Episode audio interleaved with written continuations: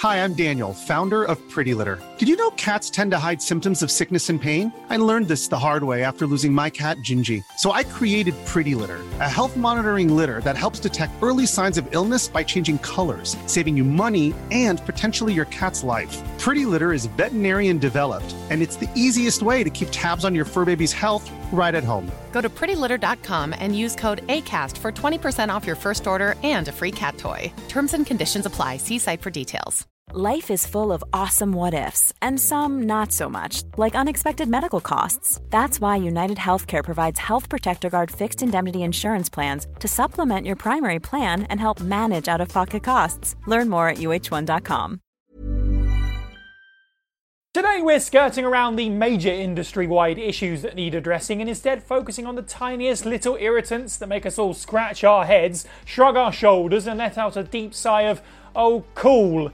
It's this horrible thing again. This is all done in the knowledge that we are picking holes for the sake of entertainment here, so let's not take this too seriously. That said, I'm Psy for WhatCulture.com, and these are eight tiny things video games do that drive us crazy. Number 8 Unskippable and unpausable cutscenes. Not to state the obvious, but video games aren't movies, as cinematic as they can be. A player's control is absolutely key. It's on us how we want to play a game and what to focus on. Maybe you don't care about the story or have simply seen it before, and so when a familiar cutscene loads up, you reach for the start button, but nothing happens. It's a tale as old as cutscenes themselves. Thankfully, largely gone are the days of ineffectively slapping every input on your controller as you try in vain to bypass yet another viewing of something like Final Fantasy X's awkward laughter scene on subsequent playthroughs or after dying and loading a save. But this produces another problem. What if you're deep into a 25 minute political diatribe and need to go to the bathroom? Kojima and his team recognised the issues with their lengthy cutscenes in the Metal Gear Solid series and made it possible to pause midway through for MGS4. Best of all, not only could you pause mid cutscene, you could then elect to skip it from here. This game came out in 2008 and we still haven't strictly made this the standard. If you reach out to pause a cutscene in games these days, you never know what you're going to get. A pause screen, nothing at all, or a sudden jump forward and you reaching for your phone to watch the cutscene on YouTube that you accidentally just skipped. So much in gaming has become standardized these days, like controller shapes and multi format software. Why can't every major game have pausable and skippable cutscenes? Number 7 Missable items. The main advantage to open world games is exploring at your own pace. You can go in whatever direction you like at whatever time and tackle tasks depending on your mood. But this openness has to be scrutinized properly lest you raise the ire of gamers. If areas are only to be visited at certain times or just once, they better not contain anything that players might miss on their first run through. This is a problem with hundreds of games like Dragon's Dogma, Arkham Origins, Bloodborne, almost every game in the Final Fantasy series. But for a recent and particularly stinky example, let's take a look at Resident Evil 4 Remake. The game adapts plenty of more explorative elements over the original RE4, but is still strictly linear. There are certain points where the game stops you from returning to older areas. Thankfully, the mysterious merchant warns you about this with the all too transparent point of no return, stranger dialogue. However, the real issue is that there are certain rooms that you can only visit once. After you're through, you're not coming back. One of the most egregious examples is playing as the defenseless Ashley Graham, chased by sentient, terrifying suits of armor, where you can run right past your single opportunity to grab a particular treasure. There's also a gun on the wall that you assume you have to come back and grab as Leon later, but you need to interact with it as Ashley first to unlock it. Overlook these, and you have to replay the whole game again if you want to get every last treasure because there's no chapter select. It's a great game, but is it worth doing another run just for one item because the developers put it in a stupid place? Number 6 Terrible UIs and incremental upgrades. It feels a little cruel to pick on a game that's not even out yet, thanks to much needed delays, but the grand unveiling of Suicide Squad Kill the Justice League went down like a lead balloon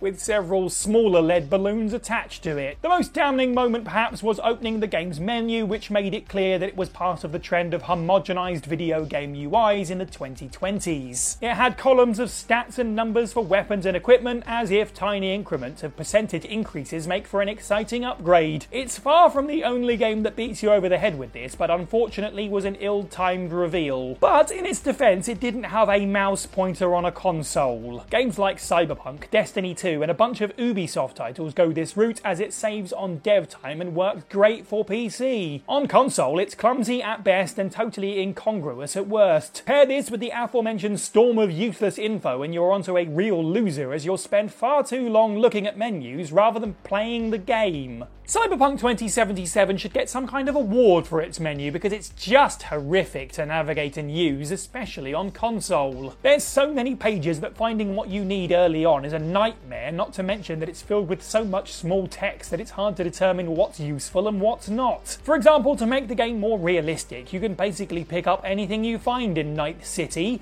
but now your inventory is just totally trashed with legions of junk items. There's probably a point where realism needs a hard stop in the face of an enjoyable experience. Number 5 Bad Trophy and Achievement Lists. Not everybody cares about getting that 1000G or Platinum trophy until they're almost there. Even if you only casually look at what achievements a game might contain, there's something that sprouts in almost every gamer when you see that you've only got a couple left to get anyway. After all, if you've put enough time into a game, then you might as well get absolutely everything out of it. A great example is Insomniac Games Spider Man Remastered, which has a 16.5% completion rate for its platinum. This doesn't sound like a lot at first, but when you consider that more than 1 in 10 players did everything the game had to offer, that is quite high indeed. Miles Morales, the game's follow up, however, has a much lesser 6% for its Be Yourself platinum, largely because the trophy list also features a New Game Plus award. Sure, Morales is great and short, but opening up the trophy list and seeing that dusting off all the game has to offer requires a second playthrough will turn many gamers off from even attempting it. Thankfully, it doesn't contain multiplayer elements because this is another trend that many games have suffered with for a long time. Red Dead Redemption, Uncharted, and some of the Assassin's Creed titles, for example, which are sold on their single player experiences,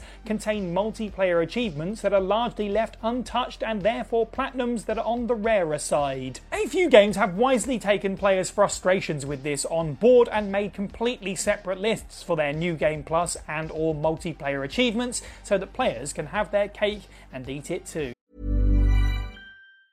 Hi, I'm Daniel, founder of Pretty Litter. Did you know cats tend to hide symptoms of sickness and pain? I learned this the hard way after losing my cat, Gingy. So I created Pretty Litter, a health monitoring litter that helps detect early signs of illness by changing colors, saving you money and potentially your cat's life. Pretty Litter is veterinarian developed, and it's the easiest way to keep tabs on your fur baby's health right at home. Go to prettylitter.com and use code ACAST for 20% off your first order and a free cat toy. Terms and conditions apply. See site for details. Life is full of what ifs. Some awesome, like what if AI could fold your laundry? And some, well, less awesome, like what if you have unexpected medical costs? United Healthcare can help get you covered with Health Protector Guard fixed indemnity insurance plans they supplement your primary plan to help you manage out of pocket costs. No deductibles, no enrollment periods, and especially no more what ifs. Visit uh1.com to find the Health Protector Guard plan for you. This podcast is brought to you by Indeed. If you need to hire, you need Indeed. Indeed is your matching and hiring platform with over 350 million global monthly visitors, according to Indeed data, and a matching engine that helps you find quality candidates fast. And Indeed doesn't just help you hire faster, 93% of employers agree Indeed delivers the highest quality matches compared to other job sites, according to a recent Indeed survey. One of the things I love about Indeed is that it just makes hiring all in one place so easy because you just get unparalleled access to job seekers. Plus, listeners of this show will get a $75 sponsored job credit to get your jobs more visibility at indeed.com slash WCG. Just go to indeed.com slash WCG right now and support our show by saying you heard about Indeed on this podcast. Indeed.com slash WCG. Terms and conditions apply. Need to hire? You need Indeed.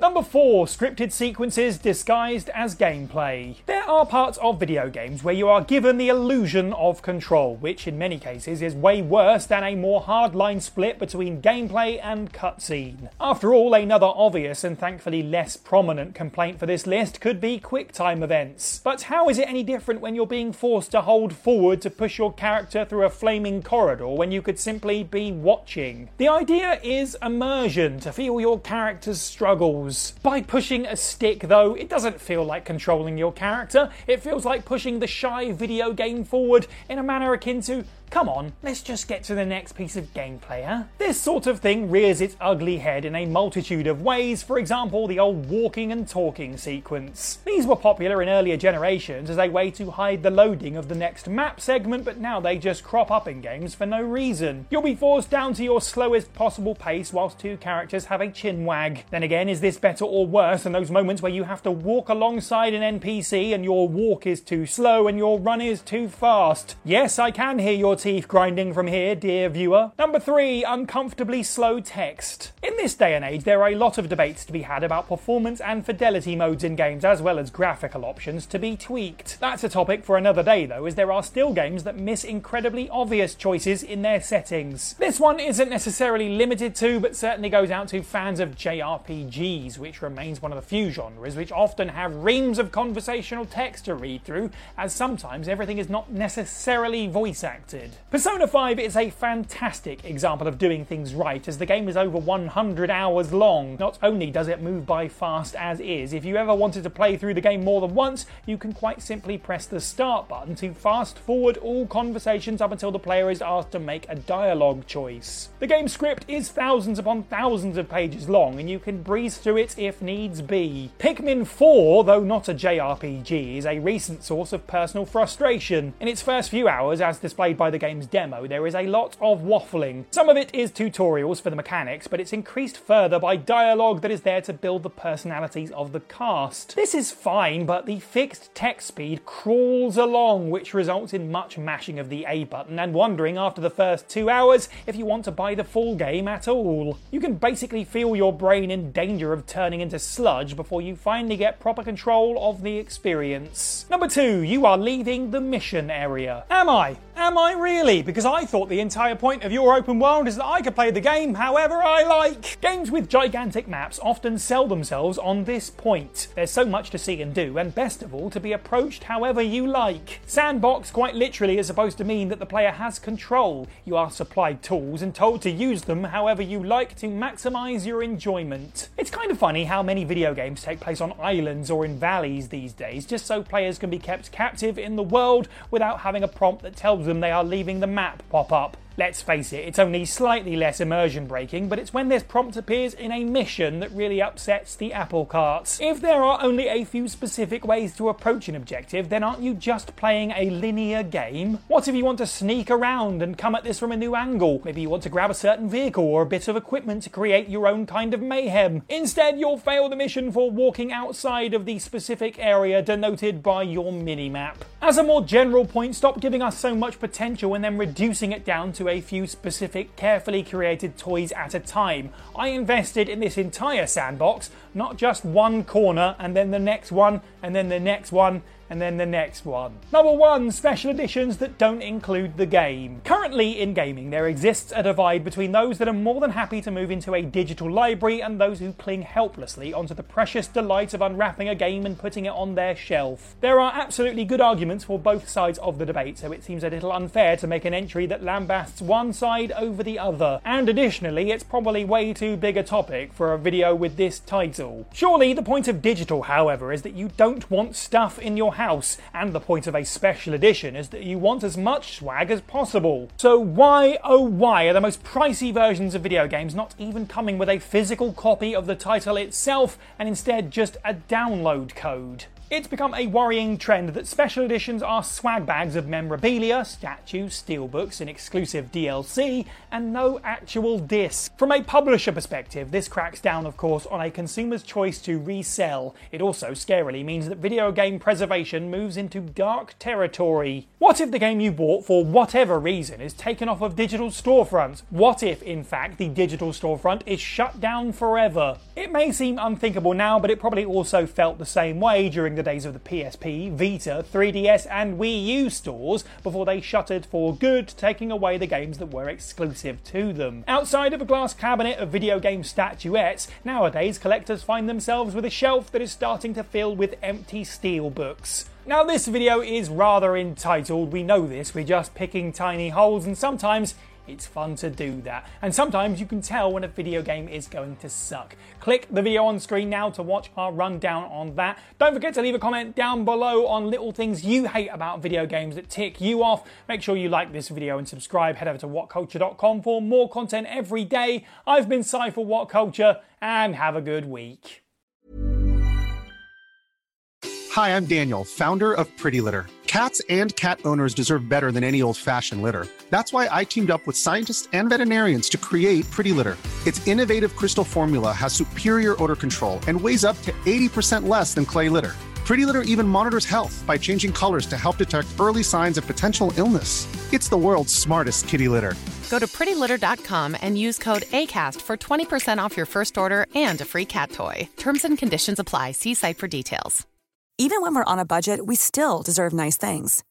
Quince is a place to scoop up stunning high end goods for 50 to 80% less than similar brands. They have buttery soft cashmere sweaters starting at $50, luxurious Italian leather bags, and so much more. Plus, Quince only works with factories that use safe, ethical, and responsible manufacturing. Get the high-end goods you'll love without the high price tag with Quince. Go to quince.com/style for free shipping and 365-day returns.